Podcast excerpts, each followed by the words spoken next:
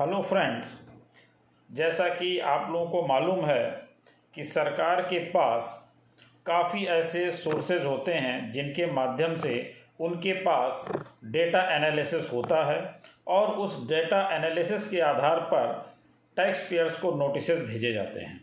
तो सरकार इस बिंदु पर विचार कर रही है कि जो पुराने मामले हैं, उनकी स्क्रूटनी की जाए और टैक्स पेयर को नोटिस भेजे जाएँ।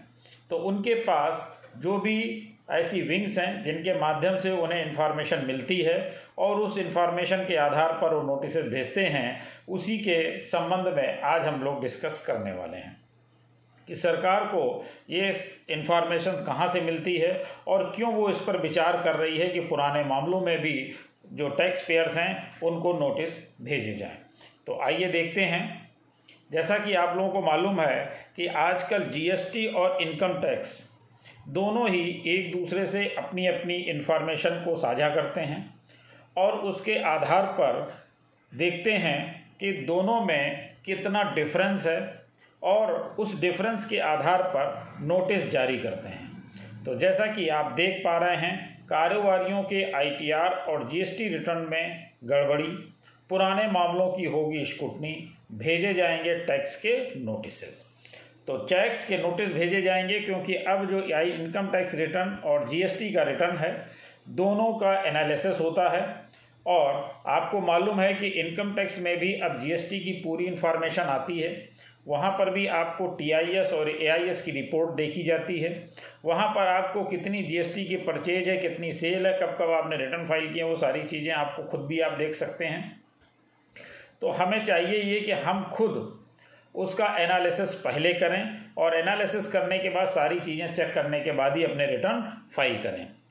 तो जैसा कि हमें मालूम है कि ट्वेंटी सिक्स ईयर्स चेक करना है हमें टी आई एस चेक करना है ए आई एस चेक करना है और अपने जी एस टी रिटर्न को चेक करना है। यानी जो बैलेंस शीट हमारी है, वो पूरी तरह से चेक होनी चाहिए जिससे कि चाहे वो जी एस टी वाले चेक करें या इनकम टैक्स चेक वाले चेक करें, कोई अंतर ना आए। हालाँकि अब हम लोग चर्चा इस बात पर कर रहे हैं कि ये नोटिस देने के बारे में क्यों सोच रहे हैं। केंद्रीय प्रत्यक्ष कर बोर्ड ने डाटा एनालिसिस के ज़रिए बड़े पैमाने पर आमदनी और जीएसटी रिटर्न में गड़बड़ी की पहचान की है। कारोबारियों के आईटीआर और जीएसटी रिटर्न में भी अंतर देखने को मिल रहा है। देखिए, होता क्या है कि अभी तक जब तक ये चीज़ें साझा नहीं होती थी, बहुत सारे क्लाइंट्स हम लोगों के पास आते थे और इस तरह की उनकी चाहत रहती थी कि हमारा रिटर्न इनकम टैक्स का फ़ाइल हो जाए। लेकिन अब हमें करना क्या है कि जब इनकम टैक्स का रिटर्न फ़ाइल करना है तो जीएसटी रिटर्न को भी देखना है कि हमारा वहाँ पर टर्नओवर कितना है। ऐसा हम नहीं कर सकते हैं कि जीएसटी में टर्नओवर कुछ और दिखाएँ और इनकम टैक्स में रिटर्न रिटर्न में टर्नओवर कुछ और दिखाएँ। ये पॉसिबल नहीं है और ऐसा हमें करना भी नहीं चाहिए। अगर कोई हमारे पास इस तरह का क्लाइंट्स आता है तो हमें स्पष्ट बताना चाहिए कि आपकी सारी इंक्वायरी होती है डेटा एनालिसिस होता है और डेटा एनालिसिस होने के बाद उसमें जो अंतर होते हैं, उसके आधार पर नोटिस भी जारी होते हैं। इसलिए आप ये कतई ना समझें कि जीएसटी में हमारा टर्नओवर कम है, तब भी हम इनकम टैक्स का रिटर्न फ़ाइल कर लें। खैर, देश भर में वित्त वर्ष 2018-19 के लिए जीएसटी विभाग पुराने मामलों की स्क्रूटनी करने की तैयारी कर रहा है। हिंदुस्तान को सूत्रों के ज़रिए मिली जानकारी के मुताबिक केंद्रीय अप्रत्यक्ष कर बोर्ड ने डाटा एनालिसिस के ज़रिए बड़े पैमाने पर ऐसे मामलों की पहचान की है, जिनमें लोगों की आमदनी और उनके पुराने रिटर्न में गड़बड़ी देखने को मिली है। तो जो डेटा एनालिसिस किया जा रहा है, उसमें उनको ऐसे डिफरेंसेस बहुत सारे मिल रहे हैं। और लोग करते भी हैं, इस चीज़ को ध्यान में ही नहीं रखते हैं कि हमारा टर्नओवर क्या है, हमारी आमदनी क्या है, हमारे खर्चे क्या हैं। उन्होंने आई फ़ाइल कर दिया जीएसटी रिटर्न फ़ाइल कर दिया। दोनों को मैच करके कभी नहीं देखते जो कि हमें हमेशा मैच करके देखना चाहिए। मामले से जुड़े अधिकारी के मुताबिक कारोबारियों की तरफ़ से दाखिल जीएसटी रिटर्न का मिलान दूसरे स्रोतों से सरकार के पास मौजूद जानकारियों से मिलान किया गया है। इसी क्रम में लोगों की तरफ़ से दी गई जानकारी में अंतर दिखाई दे रहा है। यही वजह है कि विभाग ऐसे मामलों की पहचान करके नोटिस भेजने की तैयारी कर रहा है। तो जो उनको अन्य स्रोतों से मिलती है जानकारी, उस जानकारी के आधार पर उनको ये लग रहा है कि हमें नोटिस भेजने चाहिए। आईटीआर और जीएसटी रिटर्न में भी अंतर है। हिंदुस्तान को यह भी जानकारी मिली है कि विभाग ने कारोबारियों के आईटीआर और जीएसटी रिटर्न में भी अंतर देखने को मिल रहा है। देखिए, अंतर तो हो सकता है। ऐसा नहीं है कि जो जीएसटी की रिटर्न है और जो इनकम टैक्स में हम शो कर रहे हैं, दोनों में अंतर नहीं होगा। अंतर हो सकता है। हमें उसका क्लैरिफिकेशन बना लेना चाहिए। इसलिए कि दोनों में अंतर का कारण हमें पता होना चाहिए। जब भी हमारे पास नोटिस आए तो हम उनको क्लियर कर पाएँ कि दोनों में डिफरेंसेस के कारण क्या हैं। क्योंकि बहुत सारे कारण हो सकते हैं जिसकी वजह से दोनों में अंतर आ जाए। तो हमें अंतर अगर आ रहा है तो उसका क्लैरिफिकेशन बना के ज़रूर रख लेना चाहिए, जिससे हम उनके नोटिस का जवाब दे पाएँ। ये नोटिस अगले दो महीने में कारोबारियों को स्कूटनी के लिए भेजे जा सकते हैं।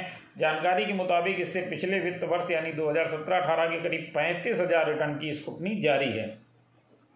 इन स्कूटनी के लिए देश भर के अधिकारियों को गाइडलाइन जारी की जा चुकी विशेषज्ञों के मुताबिक आमतौर पर करदाता आकलन या फिर टैक्स नोटिस से डरते हैं। ऐसे में किसी भी तरह का नोटिस मिलने पर करदाता को इसे बिल्कुल सामान्य प्रक्रिया के तौर पर लेना चाहिए और बजाय जानकारी छुपाने के स्कूटनी प्रक्रिया का समर्थन करते हुए सा, सारी जानकारी साझा करनी चाहिए। तो हम तभी कर पाएँगे जब हम इसका प्रॉपर तरीके से रख रखाव करेंगे। अगर हमने प्रॉपर तरीके से उसका रख रखाव नहीं रखा है तो फिर हम छुपाने की स्थिति में आ जाते हैं कि ये नहीं दिख रहा तो ये भी ना दिखाएँ, ये नहीं दिख रहा तो ये भी ना दिखाएँ। लेकिन हमें करना ये नहीं चाहिए, हमें उसका क्लैरिफिकेशन बना करके रखना चाहिए, जिससे कि हम उनको पूरी तरह से सहयोग कर सकें। उन्हें विभाग के साथ सहयोग करने वाले, वास्तविक और ईमानदार करदाता के तौर पर अपना मामला स्थापित करने में मदद मिलेगी। ऐसे होती गड़बड़ी की जाँच। देखिए, वो कैसे जाँच करते हैं, ये भी हम लोग डिस्कस कर लेते हैं। केंद्रीय अप्रत्यक्ष कर बोर्ड के स्कूटनी विभाग का काम होता है कि करदाताओं की तरफ़ से फ़ाइल किए गए रिटर्न जांचना। इसके लिए विभाग e way bill e invoice T D S T C S जैसी चीज़ों से रिटर्न का मिलान करता है। इस काम के लिए advance analytics and direct tax का सहारा लिया जाता है। And business intelligence and fraud analysis यानी बी आई एफ़ ए का भी इस्तेमाल किया जाता है। तो वो ये चीज़ें मिला करके देखते हैं। E way bill e invoice T D S T C S बहुत सारे लोगों को ये पता ही नहीं चल पाता कि टी डी एस में क्या है और टी सी एस में क्या है। उन्होंने परचेज सेल की एंट्री डाली और रिटर्न भेज दिया। तो इस कारण से भी अंतर आ जाता है और उनको इस चीज़ की जानकारी नहीं होती। तो इनको ये ज़रूर ध्यान देना चाहिए कि हमारा कहीं पर टी डी एस या टी सी एस तो नहीं कटा हुआ है। तो उसको भी हमें उसमें शामिल करना चाहिए। इस तरह की जाँच और ऑडिट में डाटा एनालिसिस की महत्वपूर्ण भूमिका रहती है। डाटा एनालिसिस प्रासंगिक जानकारी के आधार पर विभाग की मदद करता है और आज के दौर के विभाग इस मामले में किसी प्रकार की त्रुटि या छूटे हुए डाटा का पता लगाने के लिए बेहतर ढंग से सुसज्जित भी हैं। यानी पहले चीज़ें नहीं पता चल पाती थी, लेकिन अब उनके पास ऐसे रिसोर्सेज हैं जिससे वो सारी चीज़ें पता कर लेते हैं। टैक्स नोटिस से घबराना नहीं है करदाता को, करना क्या है? जीएसटी मामलों की जानकार ने हिंदुस्तान को बताया कि डर की वजह से ही लोग टैक्स विभाग से जानकारी साझा करने से कतराते हैं। साथ ही टैक्स नोटिस मिलते ही कई लोग घबरा भी जाते हैं उन्होंने बताया कि लोगों को लगता है कि अगर ज़्यादा जानकारी देंगे तो विभाग उनसे ज़्यादा सवाल जवाब करेगा। ऐसे में कई बार अहम जानकारियाँ वो देना छोड़ देते हैं। उन्हें सलाह दी जाती है कि करदाता को विभाग से घबराना बिल्कुल भी नहीं है और जब भी मांगी जाए अपने लेन देन से जुड़ी सारी जानकारी विभाग को दे देनी चाहिए। जब भी व्यक्ति को कोई जानकारी छुपाता विभाग को लगता है कि ज़रूर कोई गड़बड़ है। तो इसलिए हमें छुपाना नहीं चाहिए और उनको क्लियर कट सारी चीज़ें देनी चाहिए, जिससे उनको ये तो कतई ना लगे कि आप कुछ छुपा रहे हैं या जान बूझ करके आपने कुछ छुपाया है। हाँ इसके लिए ये ज़रूर आपको ध्यान देना है कि जब भी आप अपने रिटर्न फ़ाइल करें, उनको पूरी तरह से वेरीफाई करें, पूरी तरह से चेक करें, पूरी तरह से वैलिडेट करें और उसके बाद ही रिटर्न फ़ाइल करें। किसी प्रकार के डिफरेंसेस हैं तो उनका क्लैरिफिकेशन चार्ट अपने पास बना करके ज़रूर रखें। तो जब भी नोटिस आएगी, आपको घबराना नहीं पड़ेगा। Thank you